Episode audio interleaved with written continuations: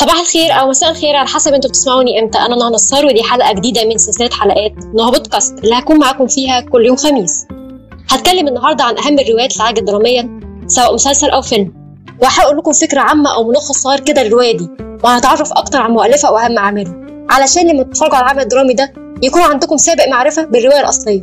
ويكون دايما وأنتوا بتتفرجوا عليه بيتكون في دماغكم مقارنة بين احداث الرواية والعمل الدرامي ده. ويبدأ عندكم شغف أكتر إنكم تتابعوه.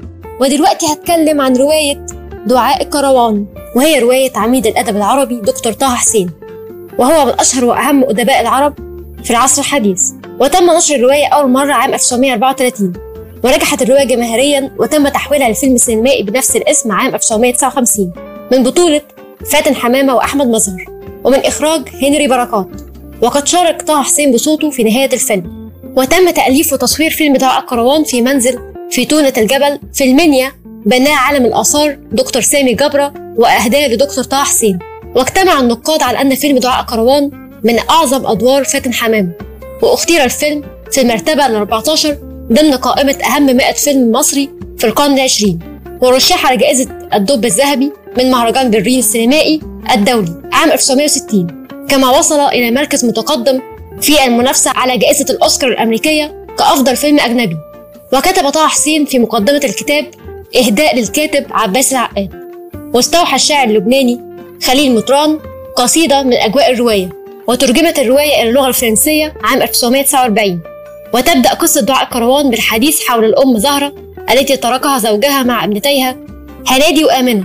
ساعيا خلف شهواته وأهوائه ويقتل بسبب فساده ويسبب فضيحة كبيرة. فتغادر الأسرة القرية وتدور أحداث الرواية حول هذه الأسرة الصغيرة المعذبة وتغادر الأم مع ابنتيها دون وجهة محددة. ويذهبون إلى المدينة ويظهر الكاتب الفارق بين المدينة والقرية من عدة نواحي.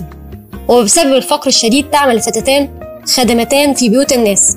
فتعمل هنادي في بيت ناظر الري وهو شاب مهندس فيقوم بخداعها ويوهمها بأنه يحبها حتى تسلمه نفسها وتقع فريسة بين يديه.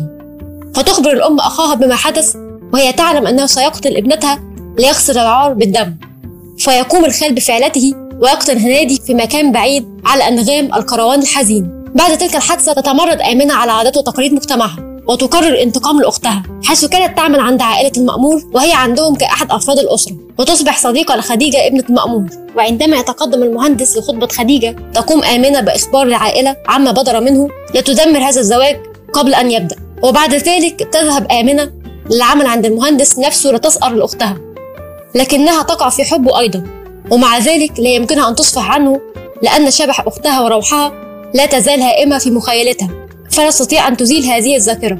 ويحبها الآخر ويقرر أن يتزوجها وهذا ما رفضته العائلة والقرية بأكملها. وعند ذلك ينطلق الخال مرة أخرى لغسل العار. لكن طه حسين يختم الرواية بانهيار آمنة أمام ضياعها وحيرتها وانسحابها من دوامة الرعب والحيرة هذه ليترك نهاية قصة دعاء الكروان معلقة إلى الأبد. وقصة دعاء الكروان واحدة من روائع القصص العربية والتي حصلت في استفتاء عام 1984 قامت به مجلة فنون المصرية من بين أفضل عشرة أفلام في تاريخ السينما المصرية حيث حاز الفيلم على المرتبة السادسة.